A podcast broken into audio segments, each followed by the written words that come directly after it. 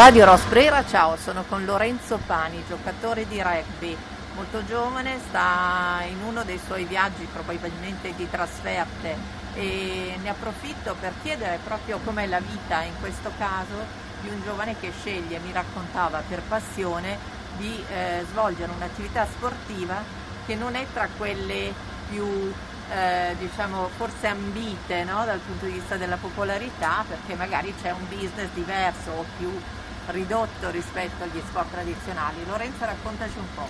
Salve a tutti, eh, no, come stavo spiegando prima, per me da quando ho sette anni che gioco a rugby quindi è proprio una passione che ho da molto tempo e va oltre tutto, oltre ai soldi, oltre a tutto ciò che magari c'è in altri sport. E esattamente, il rugby non è uno sport molto diciamo ricco, quindi la vita post rugby sappiamo che non sarà una rendita, ma dobbiamo avere sempre tutti un piano B. Però quando da piccolo uno si dà un obiettivo, un sogno, fa di tutto per arrivare a quello e una volta che ci arriva è dura lasciarlo andare. Quindi appunto la passione ti fa andare avanti e non ti fa vedere cosa c'è di, magari di brutto nel post carriera.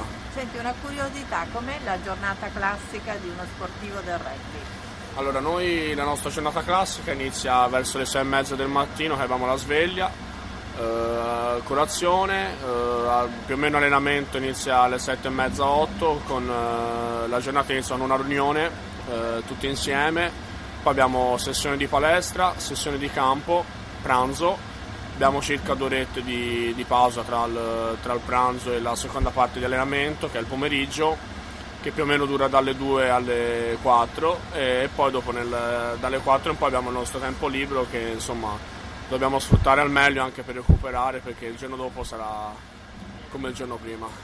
Senti, eh, il fatto di avere una disciplina ha comportato una limitazione, eh, interrompiamo un attimo eh, per la visione del biglietto e continuiamo tra un secondo, intanto parlo io che così non devo fare troppa fatica a montare l'intervista in eh, radio. Magari saluto anche il controllore che si chiama Francesco. Francesco che mi vede da stamattina perché gli ho chiesto subito se stavo prendendo il treno giusto. A questo punto sì, Può sta- mettere un secondo in pausa? sì. E come dicevamo con Lorenzo, eh, la giornata tipo è quella che ha descritto. La cosa che mi chiedo è ehm, quanto incide per esempio nelle relazioni con gli altri che fanno le altre vite, quelle anche un po' meno disciplinate. Vi frequentate tra voi oppure frequentate anche gli umanoidi?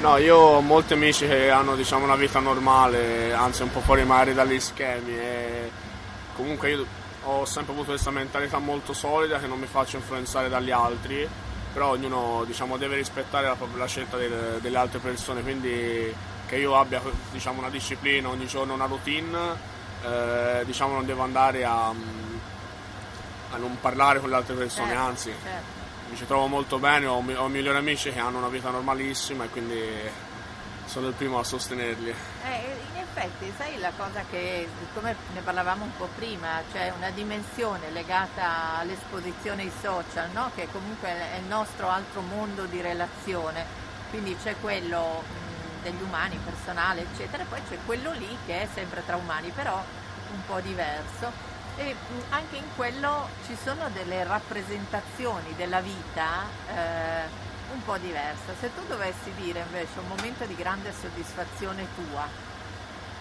Personale, Sì. sì.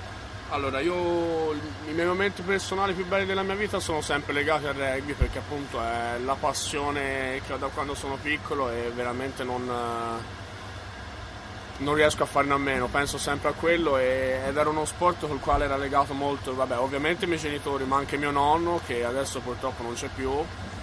E un momento veramente bello è stato quando ho fatto la mia prima partita con le nazionali giovanili e la sera prima stavo pensando, stavo pensando, ho detto domani devo fare meta e dedicarla a lui. E insomma... Come si chiama eh, il nonno? Mario, Mario. Mario. Ed è successo ed è stato veramente una gioia per me incredibile perché purtroppo mm, appunto non era a sostenermi dal campo ma sono sicuro era a sostenermi da qualche altra parte ed è stato veramente un giorno spettacolare per me. Senti, con chi giochi? Dicevamo prima i campionati, tu giochi con una squadra importante. Sì. della Parma. Sì. E, e questi sono diciamo, i, i campionati si svolgono prevalentemente con squadre che mi dicevi sono irlandesi, eh, sudafricane, Sì. sono gli altri paesi. Questa è un'ottima occasione anche per avere relazioni internazionali diciamo molto easy.